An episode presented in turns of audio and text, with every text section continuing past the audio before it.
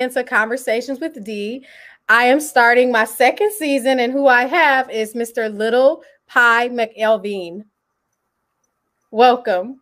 Thank you. Thank you for having You're me. welcome. Here. You're welcome. Thank you for, Thank you for coming. I'm, So- I'm I'm always honored, like I, and humble when people allow me to, you know, come on their platform and share my story because I feel like you know this this is all new to me, and just for you to even you know um, accept me here is is just an honor. But I thank you though. You're welcome, most definitely. So, um, how did your journey start? Which journey are you talking about? Any, I mean, so you're You an author, you're a mentor, you're an educator, you're a public speaker, so all of them. Yeah, well, I mean, my journey just started basically, I mean, through life in general, you know, first day, you know, in existence. That's that's when everyone's journey starts. Um, and we just kind of navigate through life and kind of create these paths, you know, in hopes that we can be a positive influence or make a positive impact on someone's life. So sometimes we're even going through things that we don't like to go through or that's not comfortable for us, not knowing that we're being set up to assist someone else to help them get through, you know, their particular uh, journeys or their their personal situations or you know their downfalls in life. Because one thing I I do know is that not everyone is built to climb out of it, you know, uh, without having that extra support or that person to say, oh, they went through that too. So maybe I can win if I just, you know, follow these same steps and, you know, move move on.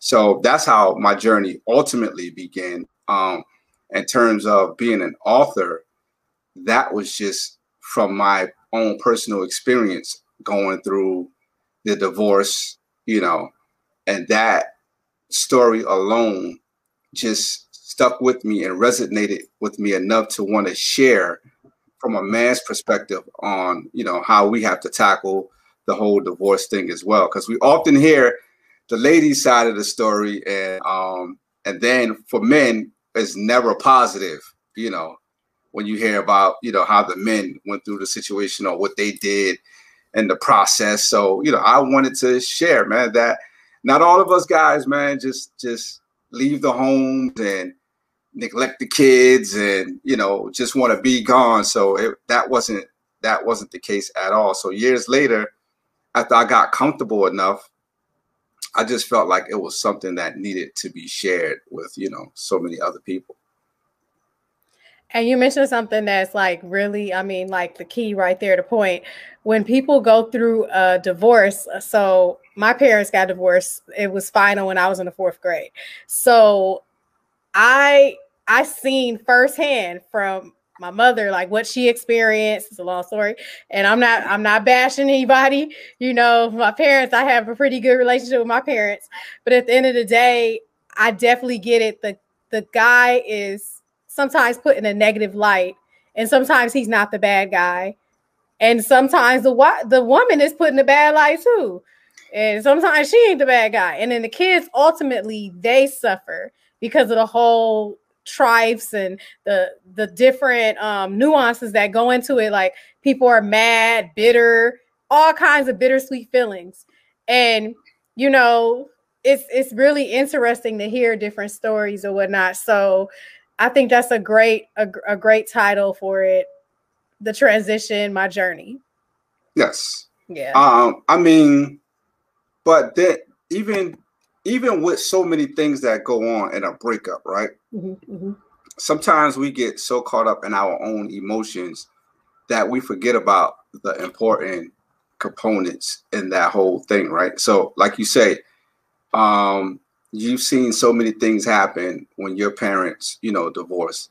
I i consciously made sure that i did not under any circumstances um say anything negative about my ex-wife you know what i mean around or to my children. Like that was just a conscious decision because at the end of the day, one thing about kids is they grow up, right? Um, so they see how everything plays out Mm-hmm. So at some point in life, they have to be the one that make their own personal decisions. So you don't want to. I personally, anyway, didn't want to try to influence them one way or another because here's the deal: your mother and I may not get along, you know. Um, however, that's still your mother, so you're still going to respect her, regardless of what's going on between her and I. And I'm still your dad, and you're still going to respect me, regardless of what's going on. So, I mean, my thing is, you never want to put that type of energy into your kids, man, because you put them in a compromising position, and and it's not cool. It's never cool. I agree. It, it's and, and I and I applaud my mother and my grandmother for that because they never said anything negative about my father around me. And I believe like when I got a certain age and whatnot, that's when I figured out a lot of stuff or whatnot. And at the end of the day, you know, things happen and they work out for the best or whatnot. I mean, me and my father, we got back cool or whatnot many many years ago. And that's not to bash him or anything. Things you know he apologized to me and I, I i forgave him many many moons ago because forgiveness is something that starts with ourself it's for us. And so at the end of the day I forgave him. It was it was no issue whatsoever, and I thank him for explaining that to me because it allowed me as a as an adult, as a young woman, to understand things and to also help me and guide me through different relationships. Because when you don't have that with your father as a female, you might navigate into relationships that you shouldn't be going into. And so I thank my father for that because I got an opportunity to hear that. So you you speak on some very important things that I think a lot of people they don't get. They're bashing I, I the mean, people yeah. everything. But but here's here's the deal, right? Like I often say, man, like it's divorce is just a tough situation, you know what I mean? Like it's devastating. Like it creates a pain like you know what I mean? Like none other. I often say it's you know the death of marriage. It's kind of it's so tough because Mm-hmm. Even physical death has a finality to it, right? So you have these situations where you know you have to really, man, listen. It's some dark days, right? And you have to really navigate through this whole entire process. So to bring that extra extra energy that don't don't need to be you know in the equation it, it makes it tougher for the transition right so now you have your kids who are, are first of all, the adults made the decision to break apart, right? So now this decision was forced upon the kids. Mm-hmm. So why would you want to cause any more trauma than what you already put them through by making this selfish decision to begin with? So the last thing I wanted to do was, mm-hmm. Mm-hmm. a, I made a promise to my kids that I will always be there for you and with you, right? We're not going to make this a relationship where I only see you on birthdays, holidays, or, you know, vacation. That we're not doing that. That's not what it was prior to the divorce. So that it will never be. So I just wanted to assure them A, it wasn't your fault, right? And B, I'm not going anywhere. Just to try to give them some sense of, you know, security that okay, we're gonna be all right. So even though um, they still pain, it hurt, and you know they had to see the whole separation, you know, happen. What I consciously did though was when we when I got myself together after you know I moved out, I I kind of moved probably a block away from where they live, and I did it so that they can still have that experience of uh, coming home from school, still seeing daddy, still mm-hmm. seeing mommy. So they had those options. Daddy's only a block away. We could still go hang out with dad, or we could stay the night and leave dad's house and go to school, you know. So you can see me, you can still see me every day. So mm-hmm. that's why I made that particular decision, just so that they can have that sense of familiarity with saying, you know what, hey, I am gonna still see my I'm gonna still see dude. Like that's just what it is. Like he's not running from us. He's not pushing us off. So yeah, I mean, I definitely con- I made some conscious decisions, man, to make sure that I put my kids first. You know what I mean over my particular feelings and what I was feeling during the whole process. And that's awesome to know that because a lot of people like, oh my God, you see some ooh, some Jerry Springer type, Ricki Lake type, Jenny Jones type stuff. And I'm like, it doesn't even have to get that far.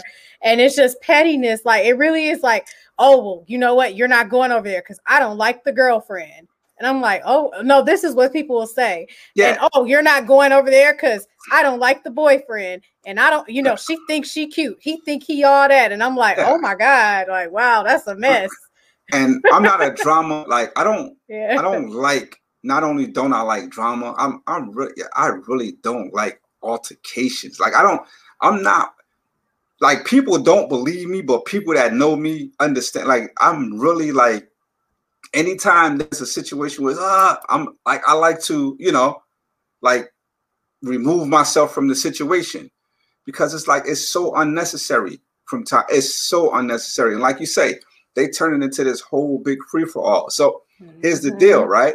So you do get that situation, and I do understand because I've been around people who has, oh, they're not going over there because because of that, and, and I do have you know kids that are outside my marriage from you know prior to being married. Mm-hmm. So I mm-hmm. I face those things as well where oh my he's not coming to your house. You know I've I've been through that. So my thing was I did everything necessary to avoid those particular situations, even dating. Like I I would not date because I felt like my main um, focus was making sure my kids got through this divorce process. Mm. So I just everything I I'm I'm being totally and everything was about them. For me, everything was about them, their comfort level, them being uh good with the way things were going. So nothing was about me. So I just kind of threw my personal feelings out of the window because as a dad, you want to make sure your kids are good. So, and I often tell men, man, like they get caught up with the, oh, well, she's going to date this guy. And I, listen, at the end of the day, those are your kids. Those are your responsibilities. Those are your pumps. You did all that, right? So here's what we do, right? We still got to be man enough to take care. So even if we divorce the wife, we can't divorce the kids. That's true. The kids are dealing with enough trauma. You want to put them through extra trauma because of your personal feelings about you think she should shouldn't date this dude or you don't want your kid. My thing is, I didn't care who she dated as long as they love, respect, and took care of my kids, right? Amen. Now, now, if you do anything to harm them in any way, emotionally, physically, mentally, now you have to deal with me. As much as I don't like confrontation, when it comes down to my babies, I have no problem. Like I don't like confrontation, but there's no hesitation when you start messing with them. And then then the guy in me really comes out. But yeah, I, I mean my thing is, yeah, the, why?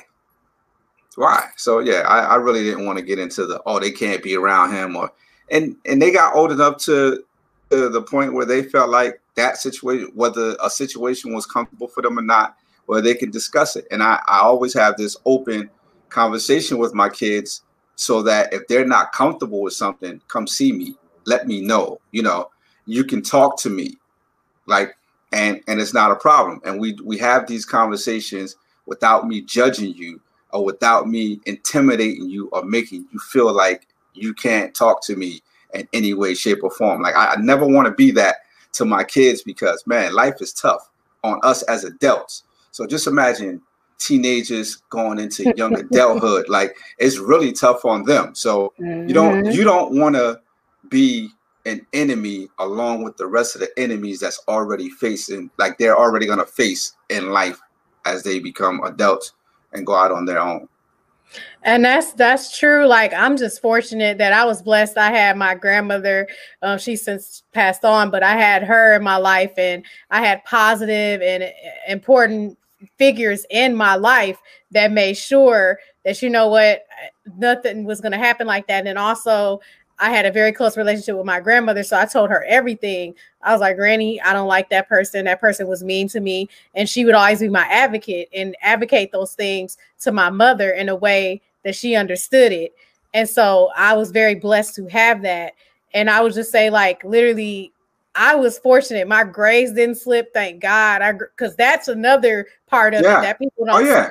Those Yeah. kids start misbehaving because they want love and attention. They don't get that, and that's why some of these kids are are doing that. And people are so often like trying to tell people stuff, but no, if you just listen, you'll hear what you need to hear. Sometimes we don't need to give the answer. The answer, the kid knows the answer most of the time, or person knows the answer. It's just that they want you to listen to them and hear them out.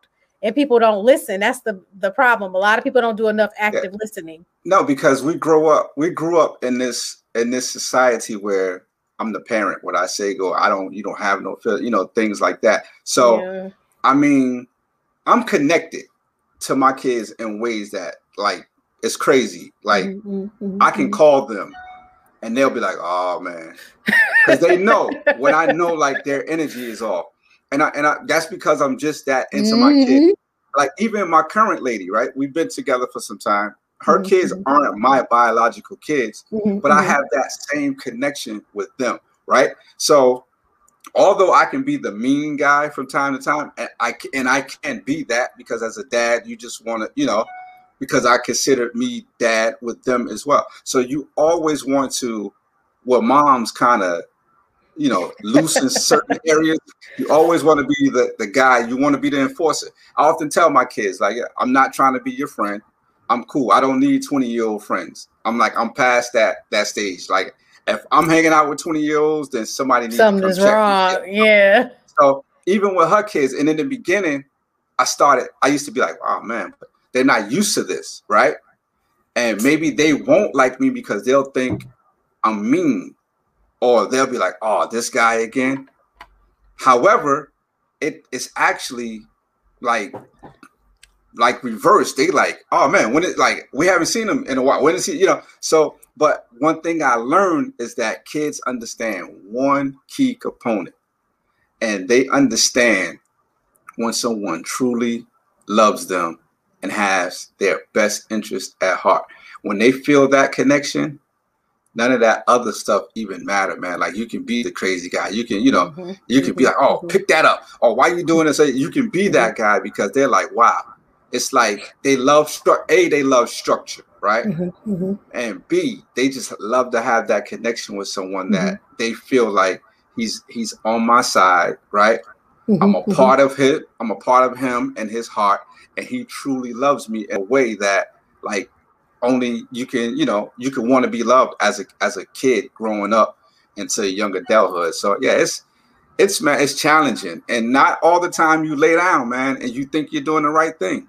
You you don't you don't know, man, and then every once in a while, just that little conversation, or that little text message, or that little, you know, my my ladies kids from time to time they'll call me i miss you i love you you know and these are like 16 17 you know and i get that. Same thing with my kids. My i in in the book i actually um took a picture of a text message one of my sons sent me when he was in college right? And this is one of the dudes man that when his mother and i separated i thought i was going to like really do some time in prison behind this guy. Like he was just and even with me being around, he was still at this point, man, where he was just like, uh, like crazy, crazy. So I'm like, yo, what's going on with this dude? Like, seriously, what's going on? Um, but this he texted me one one day, man, and just like um pretty much just reassured me that I did all the right things, man. Like that, you're, you're my king. I love you, man. Every decision you ever made on behalf of me, like he and I shared that in the book as well, where I also allowed uh, my kids to write an open letter to express how they felt about the situation, just so that people can see, man. Like more than anything, that part of it is super important, man. Just making sure that your kids are good, you have your kids back, man, and you you still continuously give them that love in spite of the Mhm. way things turned out between your mother, you know, their mother Mhm. and yourself. So yeah. Yeah.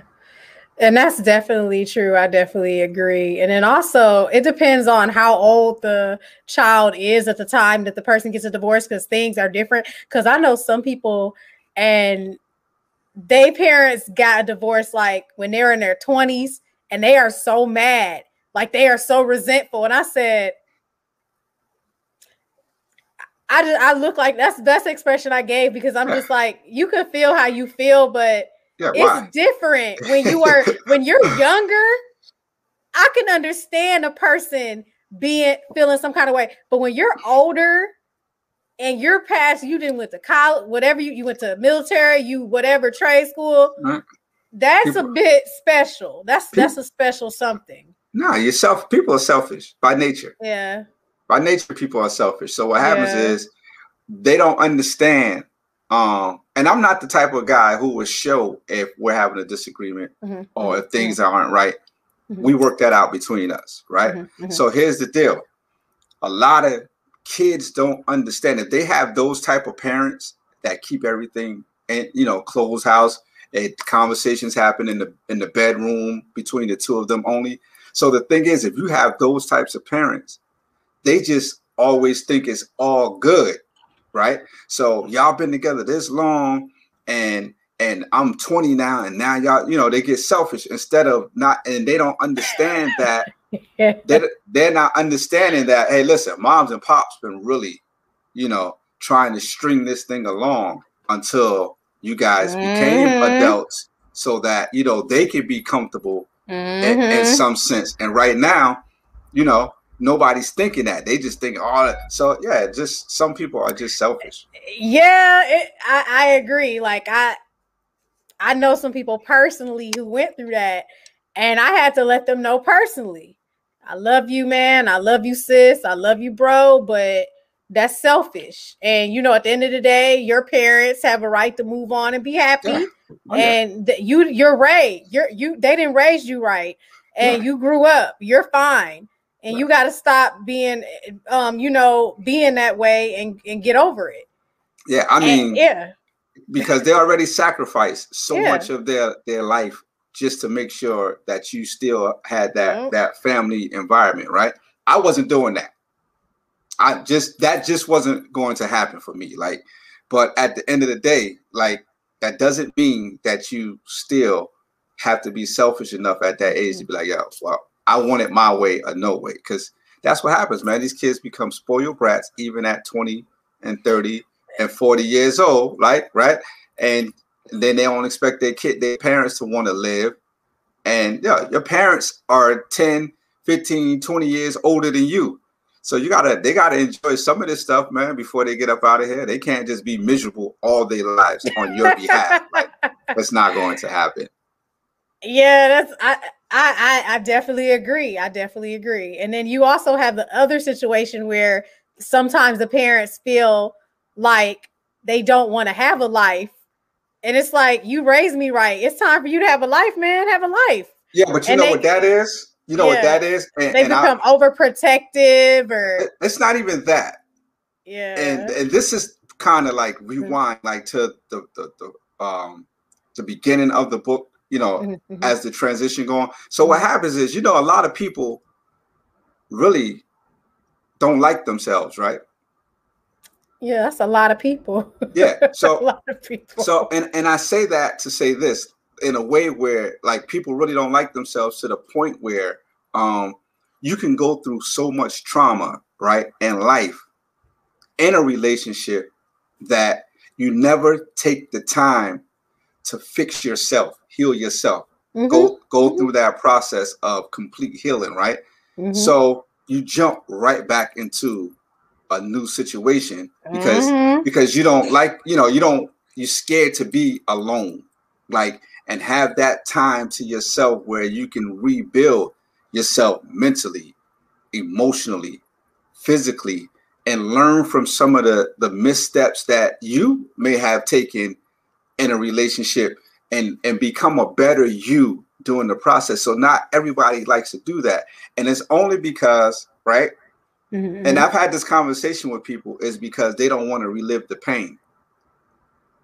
But in every healing process, think about this: if you cut yourself, right, mm-hmm. Mm-hmm. it's going to pain while that cut is still fresh. Then it begins to go through periods where, as it's healing, it'll itch a little bit, right? Mm-hmm. but it still hurt some as well. Mm-hmm. So and then some people, right, they don't like to see that scab forming, right? Mm-hmm. So what they do, they rip it off. And what mm-hmm. happens? You're bleeding again and it hurts mm-hmm. again, right? Because they don't want to continue the necessary process to get it to full healing where the scab forms and the scab eventually falls off itself. Then you, you know, you may have that little mark there, but it no longer hurts. So mm-hmm. this is what people do with their own personal lives, their own hearts, their own, you know, uh, mental. Uh, they they gamble it away because they don't want to go through the healing process because they want to avoid reliving that pain. However, you go into a new situation, just creating more pains because now you have that carryover effect where you bring that with you because you never truly heal from it, and it just becomes an ongoing, ongoing ongoing cycle where like you're stuck you're stuck and and we have so many damaged adults because mm-hmm. of these cycles both male and female we have so many damaged adults because of and and i and i call them um hurt hidden, people hurt people yeah but i call them hidden wounds right mm-hmm. because so many people can get dressed up smell good look good but inside they're hurt. So what happens is if they get into a new situation and their partner says says something or mm-hmm. does something that reminds you of a traumatic experience that you have, mm-hmm. it creates those behaviors, it reopens that wound.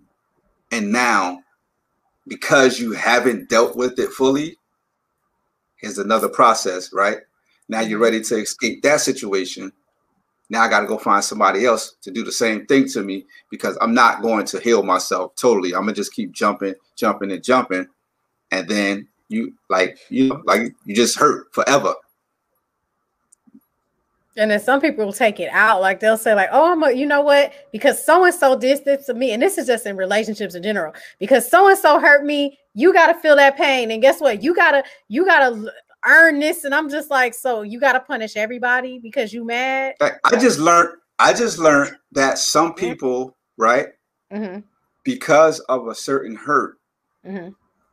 they feel like they have to hurt you back like they don't know yeah. how to they don't know how to talk and co- get over something they the only thing they know is because whatever hurt they've been through or you mm-hmm. may have caused them some some hurt, right? All they know is to hurt you back. Mm-hmm. And I, and I really just learned that. Like I really did not know that, but I learned that. And and it's a process, man. It's a process. But again, you have to be willing. You really have to be willing, man, to say, you know what? Let me fix me. Like I really gotta fix me before I could, you know, really, really step into some things, man. Because we're not always all right we're not always all right. So That's you true. know, we, we, just and and listen, we're adults, man, and we've all been through some things. So if we find someone, no one's perfect in their doings. So we just have to be like, listen, let's take care of each other. So when we get to those, you know, crossroads or cross those paths where, okay, what you just did mm-hmm, mm-hmm. didn't make me feel good. Mm-hmm. You can't become like, you know, oh man, I, uh, you can't do all. You have to be like, you have to sit there, like you say, got to be them listening ears, and you got to have compassion toward whoever that, you're with. That's right? another thing that people do so, not have yeah, right there. Yeah, it's so, empathy and compassion. You, but like, you have to. Yeah, yeah. You have to, so that you can yeah. understand that your ways are creating more pain for an yeah. individual than they are helping an individual. So you definitely got to have that mm. compassion toward one another, man. And every argument isn't about who's right or who's wrong, man. And everything really isn't an argument. Sometimes people are just trying to make points mm-hmm. and help you see where we are versus where we need to be and what mm-hmm. we need to do as a unit to move past a bunch of things, man, so that we can be good moving forward. So that's that's true. And, and it's it's really sad because like literally, so I teach sociology part time or whatnot, and um, so it's so funny like in the evenings or whatnot. It's it's hilarious, but um, so I always tell my students intersectionality That is real. So, a lady by the name of Kimberly Crenshaw Williams, she was a lady that was on the trial for Anita Anita Hill or whatnot, and so and Clarence Thomas. So anyway, she introduced that she coined that term, saying that you know just because you may have experienced something does not mean that um, another per- a person could come in and say, "Oh, well, because you didn't, they didn't experience it, that it didn't exist." It did right. happen. You just was fortunate. So you have to have empathy and compassion and say, you know what, what's going on with that? You know, I hope everything's getting better with that. And um, you know, I'm sorry that that happened and be sincere and genuine about that. And a lot of people don't do that.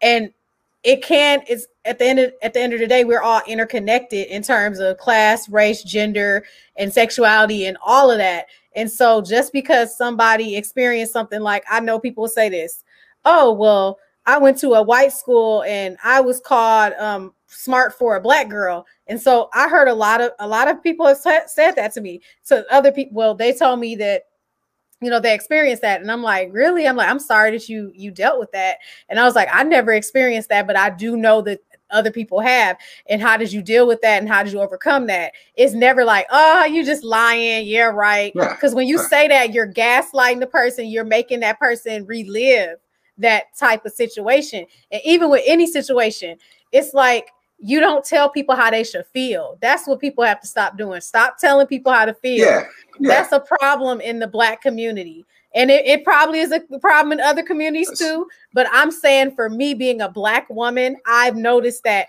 that is what some of us we tend to do. Well, you should feel this way. Well, you should do that. And I'm like, that's not your job to tell somebody how they should feel. They have a right to close off access from somebody who's toxic.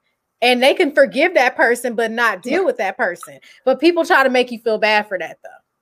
Well, listen, that's your thing. You can't make me feel bad for my yeah. decisions. You know what I mean? Yeah, like exactly. Right. Yeah. So I and, and I often say, man, people like like to be others' heart navigators. Like you can't navigate my mm-hmm. heart like mm-hmm. Mm-hmm. navigate your heart like if you yeah. if you know sometimes people be like oh guess who's dating such and such oh my god why are they with them like instead of saying oh that's what's up. They found someone who like who they can you know bond with create a situation with. That's that's great for both of them. Everybody's always opinionated about someone else's situation. And then what happens is those opinions start forming in some some people's heads. And then they start looking at their own situation differently because of those opinions and it creates this whole big situation right mm-hmm. and then you end up losing out on what could have possibly been the best mm-hmm. thing ever in your life because you allowed someone to dictate your yeah. you know heart navigation and who you should like and who you should mm-hmm. love and listen i mean everybody been through some things in mm-hmm, life. Mm-hmm, mm-hmm. So I can't look at you differently because your journey was different than my journey. Mm-hmm. We just had two different journeys, but we both been through some things. So you just got to respect that. Mm-hmm. You have to honor that. And if you're going to get into a relationship with a person at, at our age, you have to be willing to be patient and kind and help. you know what I mean? And, yeah. and you have to, and that's just that's just the God honest truth. Like, I mean, when I when I several, I didn't mm-hmm. date for like seriously date for like seven years because I just didn't feel like it was a. I wanted to make sure my kids was good, right? B. I didn't want to um, have that carryover effect, so I didn't feel like it was um, fair to whomever I was going to get into a relationship with to have to deal with the negative, you know, from mm-hmm. the previous relationship. Mm-hmm. So what I did, right, to help me out with mm-hmm. that process, mm-hmm. um, was I would go on a little date here or there just to test where my patience were to see if I was really ready for this, right? Mm-hmm. And I did. A couple of times I went out I even um young lady that I knew, we actually like inboxed each other one day on Facebook. Hadn't seen each other in a while. So she was like, you know, and we was like, I was like, hey, let's hang out. She's like, okay, cool. So she said, What are you doing this Friday? I said, Nothing. She was like, uh, okay. uh, you want to hang out this Friday? I said, why don't you do this? Come come over to my place. We'll my lady is my lady is in the chat right now. She she's she loves to hear this particular story. Oh because, my god! Yeah, she loves to. She's telling me. She's telling me to tell the story because. Like, oh, you can see the chat too. I, I did can, not know that. Oh I can. Wow. She's, she's telling oh, me to tell this story. She, uh-huh. she like she cracks up every time I tell it. Hey, baby. so I ain't trying to get nobody in trouble. No, oh, no, no, no. She listen. No, I no. We're okay. far from that. No, she. Okay. Okay. She's listen. She was my proofreader for my book, so she no. She's. Oh, awesome. Oh, no, no. She's so supportive of it. She wouldn't be on this interview if that was the case. But no, let me, but she loves this story though. So here's the deal, right? So we did. We linked up. I said, I'll tell you what. Come to my house this Friday. We could do some. You know, we could do movies I'll probably fix, you know, maybe some hot dogs or some hamburgers or something. Nothing major, you that's know. classified just, as Netflix and chill. Yeah, that's it. That's it. You know, and we'll we'll chill. Like, yeah, let's do that again, though, because okay, yeah. emotionally I wasn't in Ready that that real. space yet. So I just wanted to at least see if I could, you know, be in the same room with someone without, you know, having all these crazy, you know, feelings about something. So it was a pre-date. It was a pre-date. So, yeah, so we did. We did. So, you know, she came, we we set it up. Um middle of the winter, you know, I'm a heat guy. I love my heat on high, like without question. So she came, she showed up, she called me, she said, I'm downstairs. I said, All right. Went and opened the door, and she walked upstairs into my apartment, right? And when she walked into the apartment, the first thing came out her mouth was, Man, it's hot in here. So I nicely asked her to leave. I nicely asked her to leave. So, because I felt like, man, you just got in here and you're complaining already. Like, you know what I mean? Not, hey, nice, nice place. I like this apartment. You know, like it's hot in here. It's the middle of January. I mean, hey, I pay my public service bill. It's supposed to be hot in here, right? So I was like, you know, I went the next day. I told my mm-hmm. boys about it. I said, "Yo, man, she came to my house, and you know, and and she was complaining about the heat, and and I kicked her out. Oh so God. they was like, "Yo," they called me Pie. They called me P. They was like, "Yo, P, man, I think you was a little over the top, man. Like, I think you should call her." and apologize to her. And maybe she didn't mean it that way, but but you still all you still bugging out. So you was a little over the top with the way you handled the situation. So these are my guys. Mm-hmm. All right, cool. Went home that night. Mm-hmm. Hit her up. Hey, what are you doing this weekend? I want to mm-hmm. apologize by the way I handled the situation, and, and you know. So um, let's catch a movie. I never forget the movie that was out. Why did I get married too? Oh dang! Right, that movie was a mess. It was yeah, good, it was. but it was it was sad because Janet had to. She put her emotions into that because Michael had just. Yeah, that was yeah. yeah. So that was the movie that was out. So in Jersey, we have this movie theater in this city of Clifton, New Jersey, called Clifton Commons. So she said, "You want to come pick me up?" I said, "No. How about you drive, and I drive because." I knew I had something to do. I said, so we'll both drive to the theater. I'll meet you there, and you know, well, you know, we'll get the tickets. I'll get the tickets. We'll get some snack. We'll go in. So we met at the theater. Uh, we got our tickets. So we're on the the concession stand line because you know trailers are always 40 minutes long. So we had time. So we're we're getting, you know, snacks and stuff to go into the theater. See some friends of mine, they mm-hmm. come into the movie theater. Mm-hmm, mm-hmm, So we're talking, hey, you know, you know, laughing and talking. I want you to meet my friend. You know, introduce my friend to my peoples. And um, after they moved away, she was like, "Your friend?" I was like, "Yeah, my friend." Like, what else am I supposed to introduce you as? So this charades went on for like, I mean, I just far too long for me anyway. So we get into the theater, we're watching the trailers, and she's still going on about this this whole friend introduction thing right first of all how could you ever think you was even what like was more sign? than a friend what? i have no idea i promise you i have no idea you know, okay. so my thing I was how, how could you even think you was more than a friend mm-hmm. when i just kicked you out of my apartment for complaining about the heat, right? So let's, this is me apologizing to you. Don't make it bad a second time. So we're in the theater and she's she's still going about it. I said, all right, it's cool. Again, my and my lady will tell you this. She she's in the chat. I don't do confrontation. I don't I don't like confrontation at all. I like to discuss something and get it over with. But if things are becoming loud and boisterous, like I I'll I'll bow out. I don't like confrontation. I don't like the attention. I don't like people raising their voice uh, or any of that. So we are sitting in the theater and I'm sitting there and I'm drinking, you know, my, my, my juice and, you know, she's still going. I was like, I need you to do me a favor. She said, What's that? I said, Can you hold this juice for me? I got to run to the bathroom. She's like, Okay. And I'm walking to the bathroom and this thing is still playing in my head, like her just going on and on and on. I'm like, I'm not going to sit through this movie listening to this. So I walked out the theater, got in, the, got in my car, and I went home and I just left her there at the theater.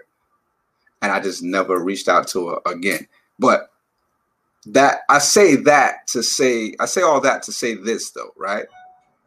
That was me, that was helping me gauge whether or not I had forgiven everything that had happened, right? Mm-hmm. That was me gauging whether I had healed myself totally, right? Mm-hmm. And whether I was ready to move forward and get into a new situation. Those are processes that people just refuse to take. So they don't do these things and they end up coming from toxic, carrying toxic with them, creating more toxic with another toxic individual. Mm-hmm. And then, like, and we just have these ongoing relationships, man, where they're not working out. So even if people try to stay together, they're not together, you know, and and it just becomes a tough cycle to break, a tough cycle to break. So I implore everyone that that's going through some sort of breakup, even if not marriage, man, just a long-term relationship. Take that time to be with yourself, go through the process, make yourself a better you so that when you move forward, mm-hmm. you're good, your focus, your intentions, you're intentional about who you are, and you're not lying to yourself. Because if you're lying to yourself, the person that you're in with, you're definitely lying to them.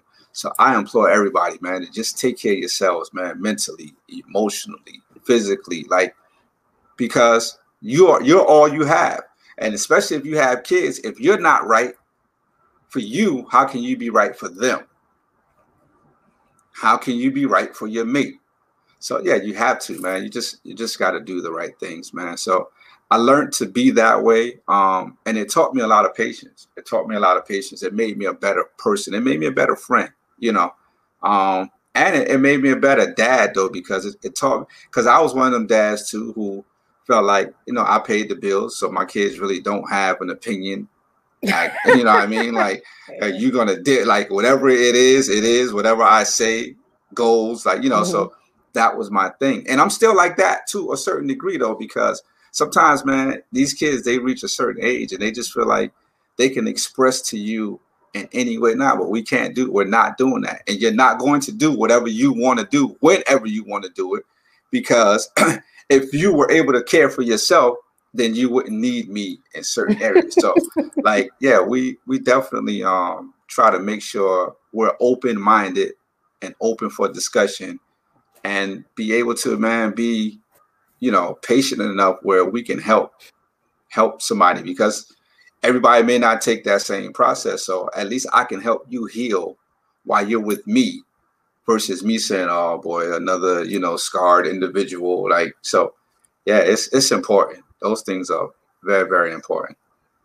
That is true. So with the whole writing process, like I, I can remember writing my senior thesis for grad school, and I hated that. That was like too long or whatnot. So I can only imagine like was that challenging? I mean, was in terms of um, the process itself.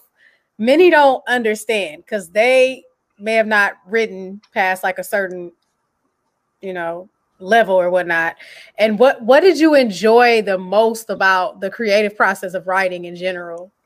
Well, I'm a writer by nature. I do I do all the term papers. I do everybody book reports, all the kids, my kids, my ladies' kids. I do all the writing. Like that's just who I am. So mm. that I've always been that individual. Like even the family, I write all the the, the poems for the family funerals and stuff like that. So yeah, writing has always been my thing, right? Mm-hmm. Um the book, it was a different animal though, because mm. um you had like you had to build the chapters, you had to make sure this these components went with the chapter title, those components went with the chapter title, and um just the process alone um was fun for me. I'm I'm weird. I'm kind of weird um when it comes to like geeky things, right? Because it's like if something's going to challenge me, I'm all for it. Like I'm going in because I like I like to see the end result.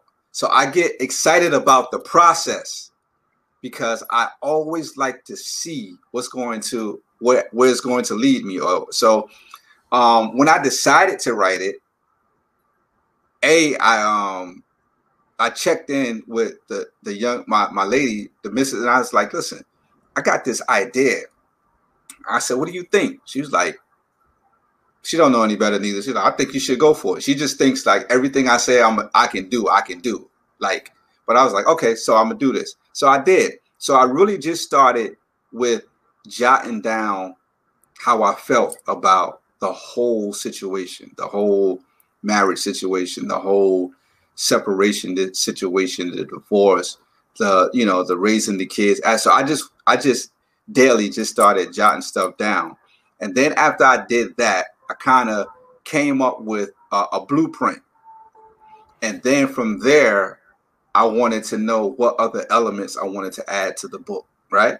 So I said, okay, I want to add uh, elements of divorce. Like, you know what I mean? I wanted everybody to see the numbers as far as divorce rates and the, the type of people that get divorced and how many people after they divorce get right back into a marriage. So I wanted to show all of these elements as well and I wanted to, you know, just um, show elements from, you know, so I have where certain doctors shared certain pointers on how people perceive certain things. So I just wanted to kind of bring all this together, and and pretty much, man, that's what happened. It, it kind of um, fell, it kind of all fell together as I started, you know, putting the components together, and I was able to kind of relate my situations with statistics in a way where it all kind of meshed together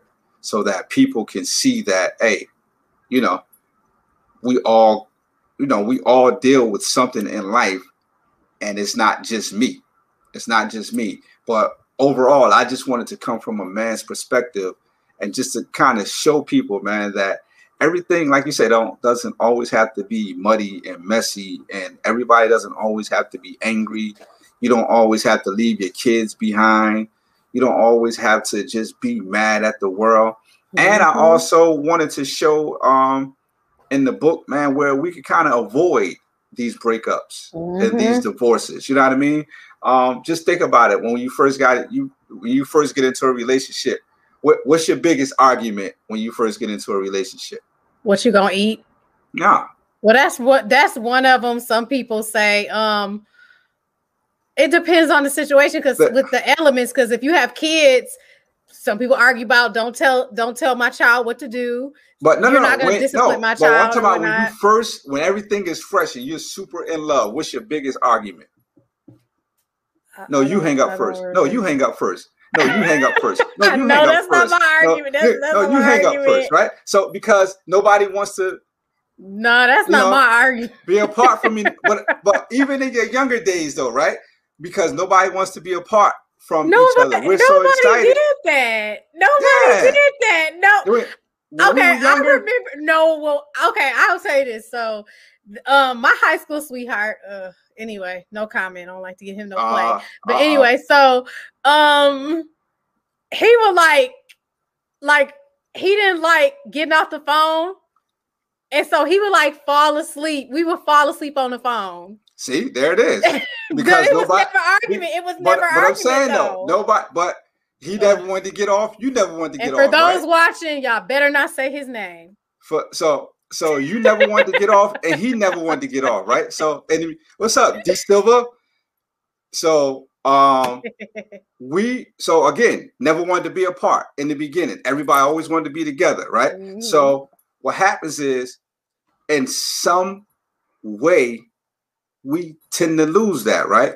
Yeah. We tend that newness wear off. Now, now it's I'm tired of this nigga. I'm tired of that chick. You know what I mean? So the thing is, I I also wrapped it up where I we could, you know, I wanted to share with people how they can keep everything fresh, Mhm. how they can, you know, keep their love, you know, going, man, flowing for each other. And and instead of at some point, you know, losing the emotions Mhm. behind it and just going through the motion, how we can remain emotionally charged, emotionally emotionally intimate, where we can keep this thing going in a way, man, where, where we're not tired of each other. Where you know, although we may have those points where you may have to go over there and breathe, I may have to go in there over there and breathe. At the end of the day, we're still connected, right? So I wanted to write I wanted to cover those areas as well, man. Even things from dating each other. Don't never stop dating each other. That's I true. mean, don't never stop rubbing her feet. Don't never stop rubbing her. Just, just like you know, it's funny, Yeah. but these these are little these are little components, man, that matter. You know what I mean? Like Mhm. because we always start off with doing all these things. Then after a while, these things become proud. Oh, I'm not. I'm not rubbing your feet. Or I'm not like. Why though? You know. So if you say you still love me, and you're in love with me like you did in the beginning, why the attitude shift? So sometimes we have mm-hmm. to check these things, right? And sometimes we gotta hold each other accountable. Hey, listen, guess what? You say what you want, but I remember when you told me that you'll always love me.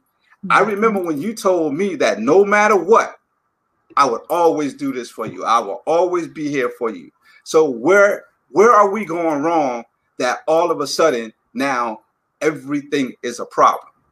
So let's sit down, let's regroup. Sometimes you got to revisit things. You got to have these conversations. You got to go back to the blueprint, revisit it so that you can start, you know, rebuilding. People say we we fall we always like people we always get these sayings man and and we grew up with them and we ride with them people say Mhm. oh people grow apart that's bull you allow it to fall apart. You don't grow apart. You allow it to fall apart. And because like you say we lose that empathy right? And that sympathy for one another right? So now somebody is feeling like they're being neglected emotionally right? So we didn't grow apart. It fell apart because you stopped tapping into my emotions. You stopped caring.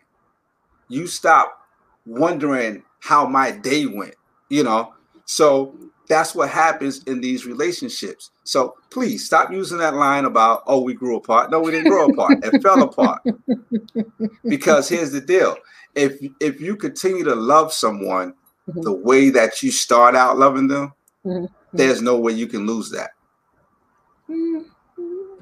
Yes and no. Yes and no. there's no way you can lose that It depends. there's that you know why It- you it- can't lose it because again Uh, the line of communication along with understanding the communication never dies so most but some people just want to leave, though. That's the thing. Some people just want to leave. That's not about them growing apart. Again, that goes back to the beginning of this interview or this conversation you and I having. It's Mhm. the Mhm. selfishness in some people. Some people are selfish.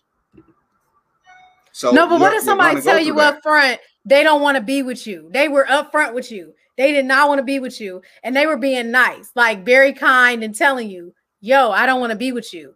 I like you as a friend. I don't want to be with you." Respect it and move on. So I dated somebody that did not want to like, there's like, no, you know, I love you. And I'm just like, I don't want to be with you no more. Like, I mean, you good as a friend, we could be friends, but I'm not, I'm never marrying you. We never walking down that aisle. You a good person. And we cool as friends to this day. But I never, I was just like, somebody's like, "Did you really tell?" I said, "Yeah, I told him ahead of time." And Listen. and this is no disrespect to that person, but they finally got it. But it was just like we've been there. I've been there before, and, and yeah. I and, and for me though, I I appreciate the honesty and the direct. You know, I mean, because my thing is, I'm gonna keep it 100 with you, and I'm gonna be straight mm-hmm. with you because I don't need you calling me later saying, "So what's up?"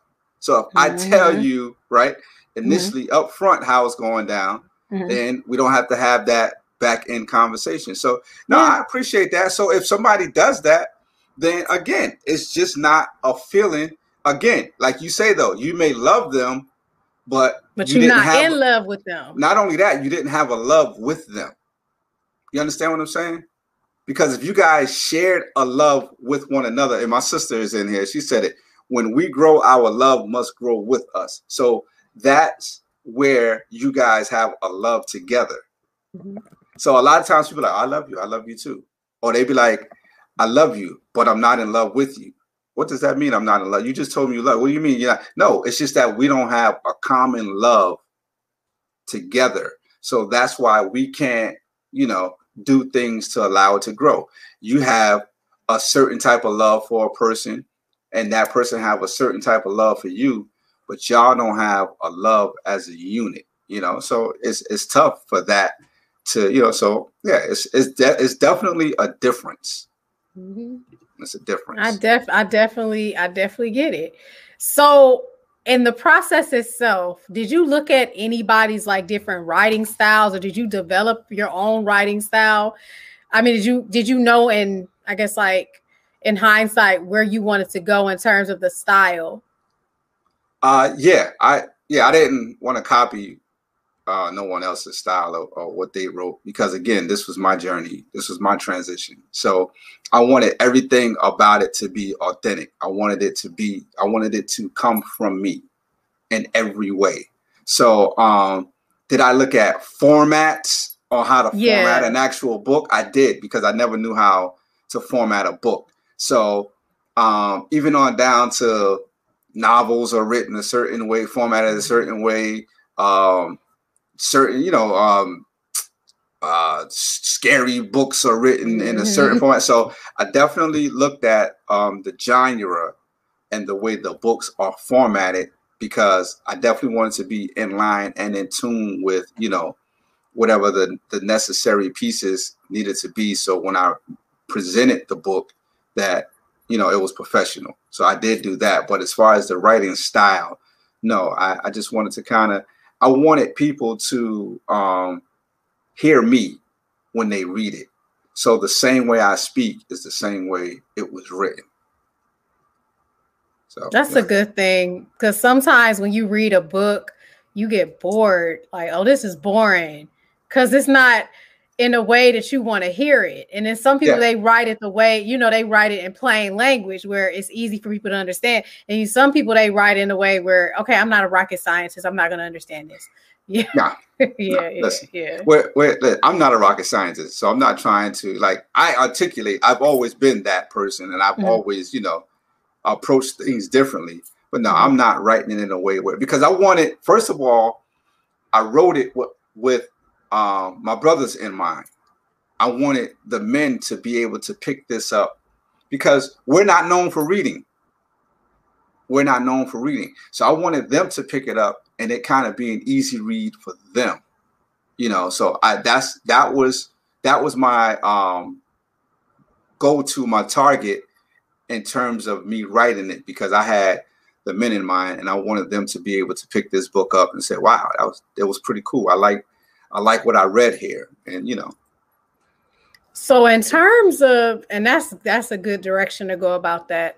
So in terms of the mentoring, because I know you won some awards or whatnot. So the one with Alpha Phi Alpha, and like, um, how did how how did that happen?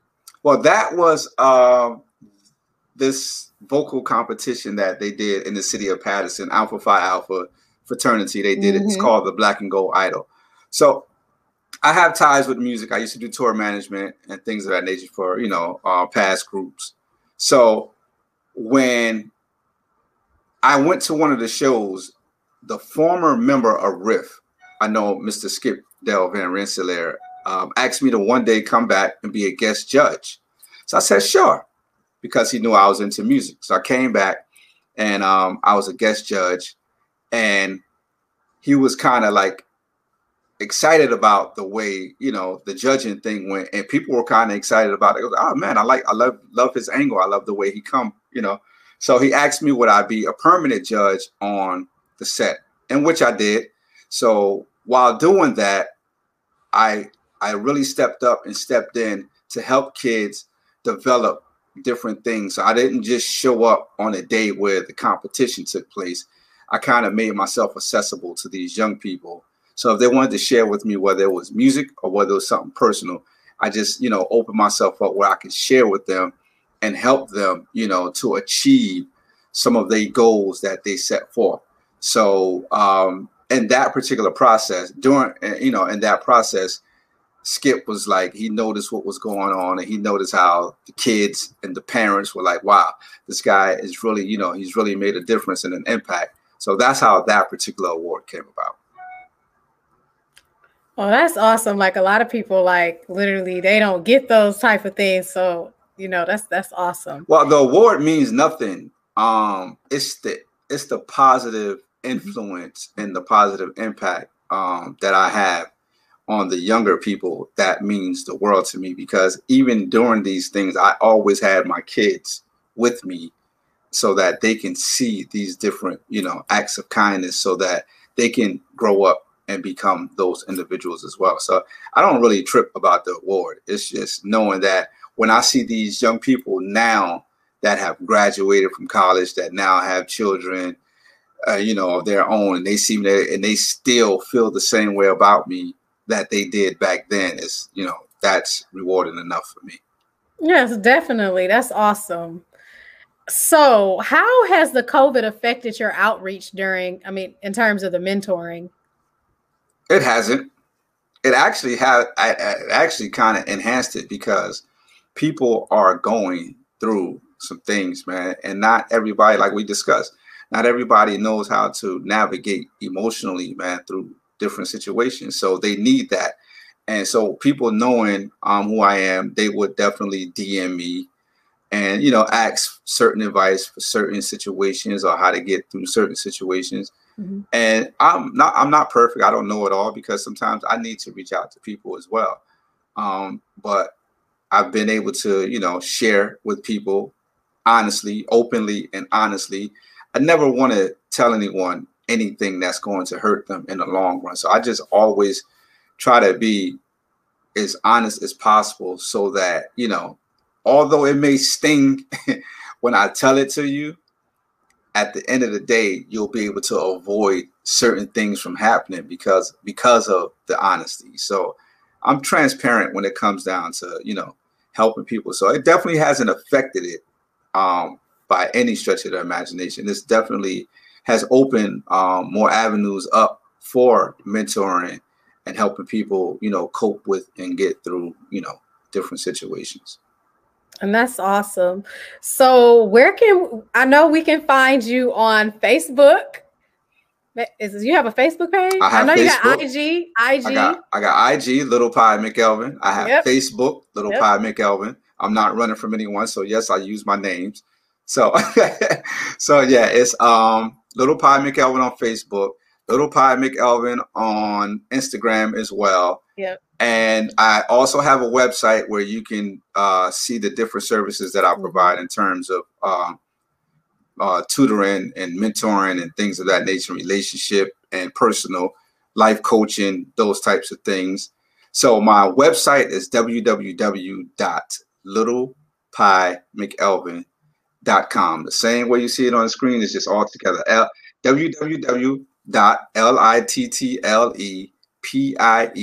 www.littlepie.mcelven.com. So that's where you'll learn most of the things about me. And we also have the book that's now on Amazon. Mm-hmm. You know, mm-hmm. I put up the link. The book is on Amazon and you can possibly i'm not sure i'm, I'm ha- i gotta get my website fixed some people have been trying to purchase the book through amazon and haven't been able to i mean through my website and been having issues so people that want a um an actual copy of the book, a signed copy of the book, just inbox me and uh, I'll send you my cash app and then that way I'll go ahead and sign copy it and I'll get it out to you. It's definitely on Amazon because I checked. So oh, check out it, Amazon. It better be there. It's on Amazon. oh, I, I, it's on Amazon. You, like all the writing and getting it edited and creating the design cover for it, you know, mm-hmm. all of that stuff. You know, that's been the toughest part of this book. Mm-hmm. Getting it up on Amazon because you have to have it aligned a certain way. And I was like, man, I heard I, some the, stories. Amazon be yeah. putting you through the yeah. I'm you like, got you have to go through some stuff I to get said, on Amazon. Man, I said writing the book and putting it together was easier than getting it up on Amazon. So yeah, I did. It, but I finally got it up though. So you'll see the cover because it has four pictures of me, right? Mm-hmm. Which those four pictures represent the different phases that I was going in through my transition. So that's what that cover was about. So you'll see it though but please support. I, and I promise you, it's a good read. And I, I'm not just saying it because I wrote it. It's definitely a good read, and there's something in there for everyone and every situation, man. Because even if you didn't go through the same journey that I went through, just the processes alone will allow you to attack your journeys and get through them a little easier. So, yeah, please pick it up. You'll love it. I promise you, you will. And that's the book, everybody, for everybody who could see that. Yes. Transition, my journey. Yep. That's me. And so, in terms of publishing, was that, did you have to cross a lot of hurdles for that? Well, I'm a little stubborn, you know. So, in terms of publishing, I did, I met with four different publishing companies and I presented them a finished product. However, they still wanted like 60 something percent on a book. Mm. So I said, no. I wrote it. I spent the money to have it edited. I spent the money to have it formatted. I created my own cover. Why am I giving you all of this money for my project? So, you know, and again, I came up in the music business. So mm I understand the publishing and the numbers and the percentages. So I said, I'll just take a chance with it. I'll just put it out myself, and ho- in hopes that you know we'll reach. So I'm I'm here for the long haul. I'm gonna grind, and I'm gonna grind it out because I know it's a good read, and I know this book could really help some people get through some things. So I'm gonna push it as, as hard as I can, and I'm never gonna give up on it. As you should. That's good. Like I know a lot of people. I hear stories about the publishing. That's always the the hurdle.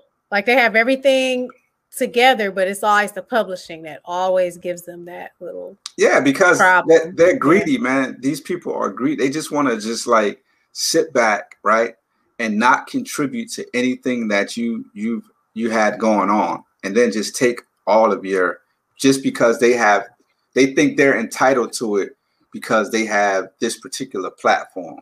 Which mm-hmm. at the mm-hmm. end of the day, I still have to do the same things independently that I would have to do with the publishing company. Mm-hmm. Create interviews, go on interviews, and and share the story with people so that we can sell the book. So you signing with the publishing company doesn't guarantee you book sales.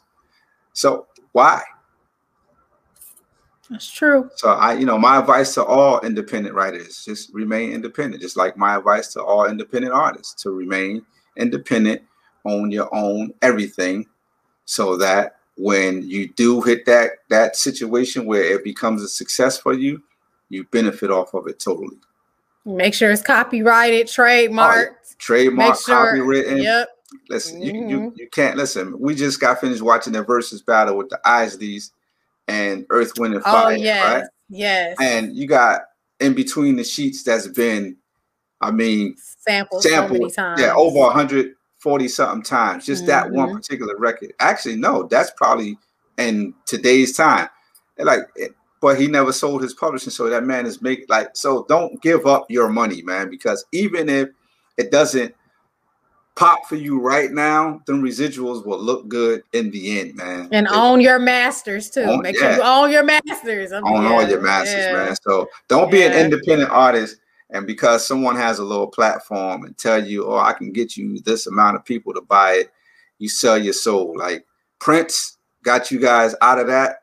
Yeah. Don't go back into it. Don't go back. Yeah, Prince it. was, and then also Teena Marie. She had something too that educated people. Yeah, Mariah, Mariah Carey. She yeah, educated but, some people. But again, Prince, Prince yeah. set Prince. He set he set the he tone. Put, yep. Yeah, he put himself out there first before anybody. Because. I remember when he um he changed his name because of that whole name, thing. Yep. And then the uh the album he did, he was um on a world tour. That's when he was mm-hmm. wearing them pants with his booty out, right? And in order to purchase the CD, you had to buy a concert ticket. So that's how he was doing it.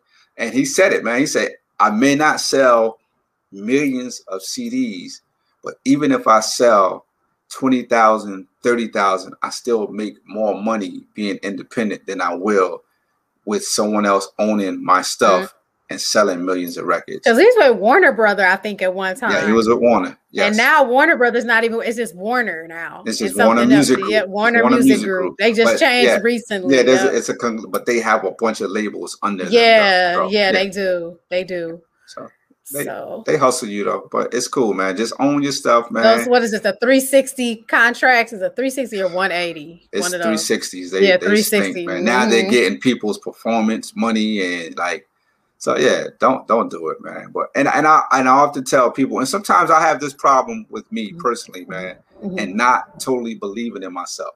So you mm-hmm. got to really start believing in yourself and and believing in your abilities, so that that energy will portray the right people, the right people, and you can get out there and really get it. So now I'm I'm to the point where listen, I'm all for it. I'm all game. I'm ready to go and we gonna fight, man. I, and I appreciate people like Katrina Hertz and Kick Up Your Heels mm-hmm. Entertainment, man, for taking me on and allowing me these opportunities.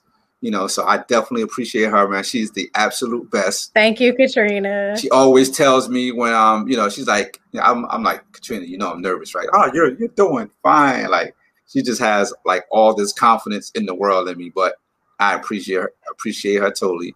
And again, and we have the podcast, Vibe Sessions, you know. Yes. That's on Facebook Live every Sunday at 7 p.m. We just had uh, our good friend Buddy Wykes from mm-hmm. the, the legendary group Intro. This Sunday coming up, 7 p.m.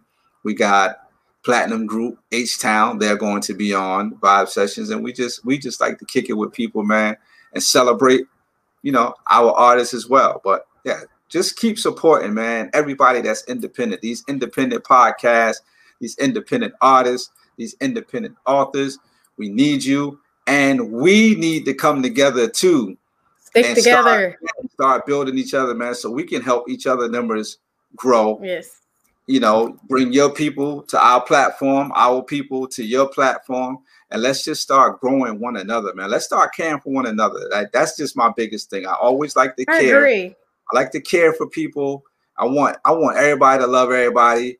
I don't like confrontation. I don't like hate. I don't like none of that stuff, man. I want everybody to win in life. So yeah, let's let's be outside of this. Let's set it up. Let's let's start mm-hmm. pulling this together, man. Where we're taking care of one another, loving one Amen. another. And whatever you guys do, man, continue to be safe out there. Protect yourselves. Amen. Protect one another, respect one another, and let's live, man. Because life is like, man, we losing a lot of people yes. man, at a rapid pace, man. And so, pray for DMX. Please pray pray for that brother, man. Um, we don't know. We could all sit back and be like, "Oh, it was an old overdose. I thought he stopped." We don't know, man. That's that's a whole nother devil, man. That if you've never experienced it, you don't know what he's fighting. So mm-hmm. that's a devil I never experienced. So I don't know what he's fighting. I just I'm just gonna continue to pray for him yep. and hope he, you know, hope he make it out and hope that this be his out to that particular lifestyle once he makes it out, you know. Um, positive brother, you know, just just devils and demons that he's, you know, mm-hmm. he's dealing with.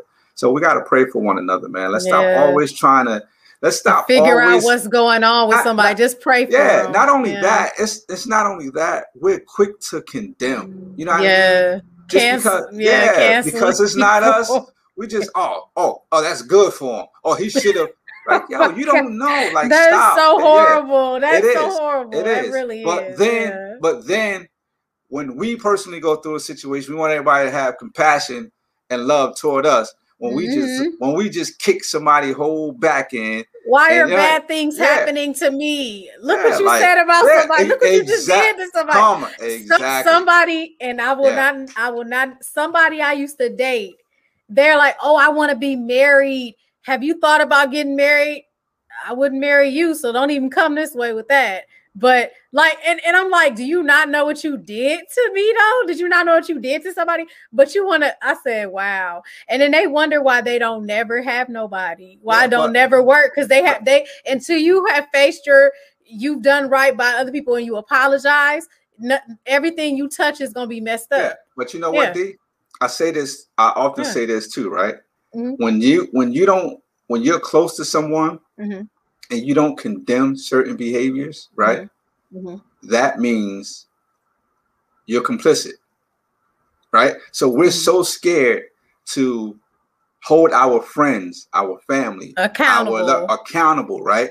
And we yeah. just become complicit. So we're a part of that. And enabling so, bad behavior. And, yeah. So yeah. listen, man, we can we can set the record straight without being disrespectful, without yeah. being rude, in, in a loving way. But let's let's let's start, man. Let's start holding each other accountable, man, for our our ways, man, our behaviors. You know, please. Again, though, it's just all about love. Everything for me and everybody. And it's just all about love. I just, Amen. I like to be happy. I like to smile. I'm a jokester. All that stuff. All that stuff. So yeah, let's continue to love one mm-hmm. another. Yep. This the summer that is heating up outside. People are taking their vaccines. Not everybody's taking their vaccines. I'm one of those that choose not to. At this particular time, I just not nothing, no there, no conspiracy theorists or nothing like that, nothing negative. I'm just not a needle guy. Gotcha. And I'm an educator, and I know I'm gonna have to go back in, into the buildings eventually. But until then, protect yourselves, protect your space, wear your mask, and just man, you know, eat healthy, do what you need to do, drink water, get your black seed oil, get your elderberry, all of that, lemon, lemon water, and also stop competing with people. Be your own competition. Listen, man. I, yeah, because people they love to be in competition with people. I ain't never seen nothing like it in my life. Like, stop. You you supposed to let it motivate you, not um get you down. You nah, I get me. I get me right, yeah. man. My biggest my biggest motivation it's me competing with me being yes. a better me than I was a moment ago. Yes. So that's my biggest Amen. competition. You know what I mean? Amen. As far as everybody else, who cares? Y'all, yeah, y'all good, yeah. man. Your, your life is your life. I can't yeah. I can't compete with your life. You know, I just gotta be a better me than what I was a moment ago. You know, yes. so and I have I have people that uh, you know, that rely on me mm-hmm. to mm-hmm. be that. My mm-hmm. kids, they rely on me to be that mm-hmm. my ladies because they re- they rely on me to be that. Like mm-hmm. I'm I'm never that 40 something year old man that's walking around trying to be cool with my pants sagging so I can blend in or fit. I, I'm not doing that. I'm not doing that because I have to set certain standards as well. So yeah. Gotcha. So, yeah, we're good though. We're good. But again though, I thank you so very much you for so allowing welcome. me this opportunity to share with uh, these beautiful people on today, though. Thank you so very You're much. You're so welcome, and thank you for coming on as a special guest. And so, thank you everybody for tuning in. And the next guest, April 17th, is Miss Shirley Jones of the Jones Girls. Okay. So, so stay tuned. Yeah. and listen, I tell you one thing: you have the best situation in the world with Mama Cooper she supports her baby man 100 and that's uh, that's such my dad watches too. he's thing. not technology savvy got to get him watches, right. Yeah, i had to do that yeah. with my dad too. He yeah. watches well yeah. moms and pops listen that's like the best supporting cast you could ever have man. And listen continue to support your daughter. Thank you. That, that love means everything. Everything. Yes thank you Thank, Thank you. you. to my family members that watch. Thank you. I appreciate it. Yes, and to all my Friends, that all came that. in too. Thank my you, family. my sister, uh, Elise Levine came in. Thank you. Uh, Mhm. My lady Key, she came in. Mm-hmm. Uh, my my my partner Danielle Silva from Vibe Sessions. She's the producer of the show. You know, she keeps Okay.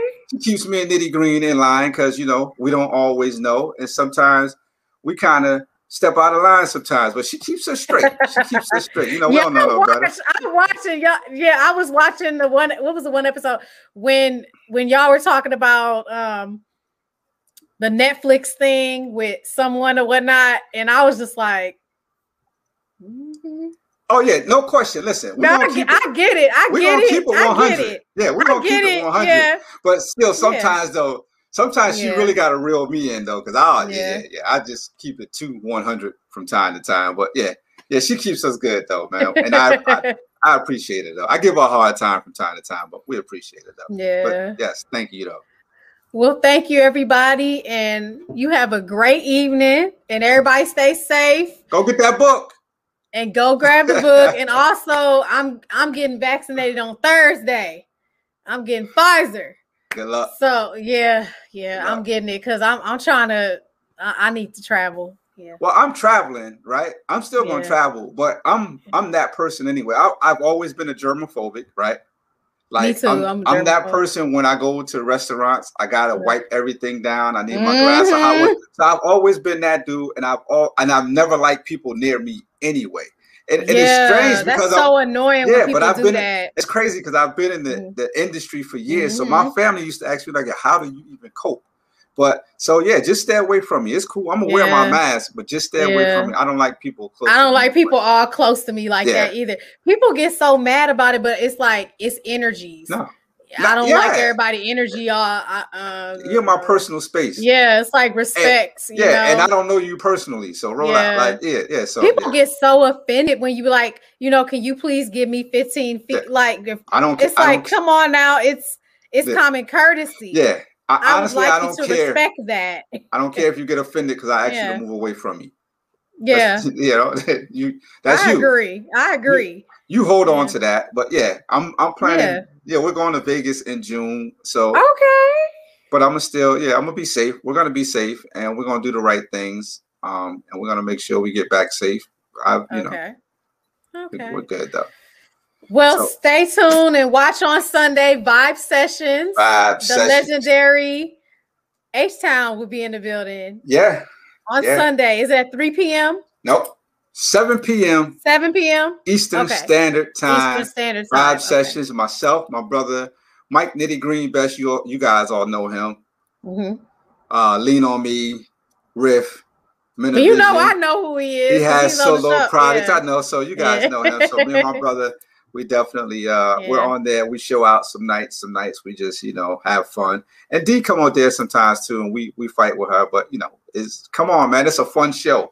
It is It's a fun show. It is Great yeah. segments. Come come hang out with Vibe Sessions. You know, and go buy that book. Go buy the book. Amazon.com. Amazon.com. Go get that book. Yes. The transition, my journey. There we go. That's and listen, you can't miss it because it has this face on it four times. That's true. four times. Well, good night, everybody. Good night. Thank you. Bye. Thank you, everybody, for watching. Y'all have a great night. Again, April 17th at 3 p.m. Miss Shirley Jones of the Jones Girls will be on. So check that out. Thank you. Good night.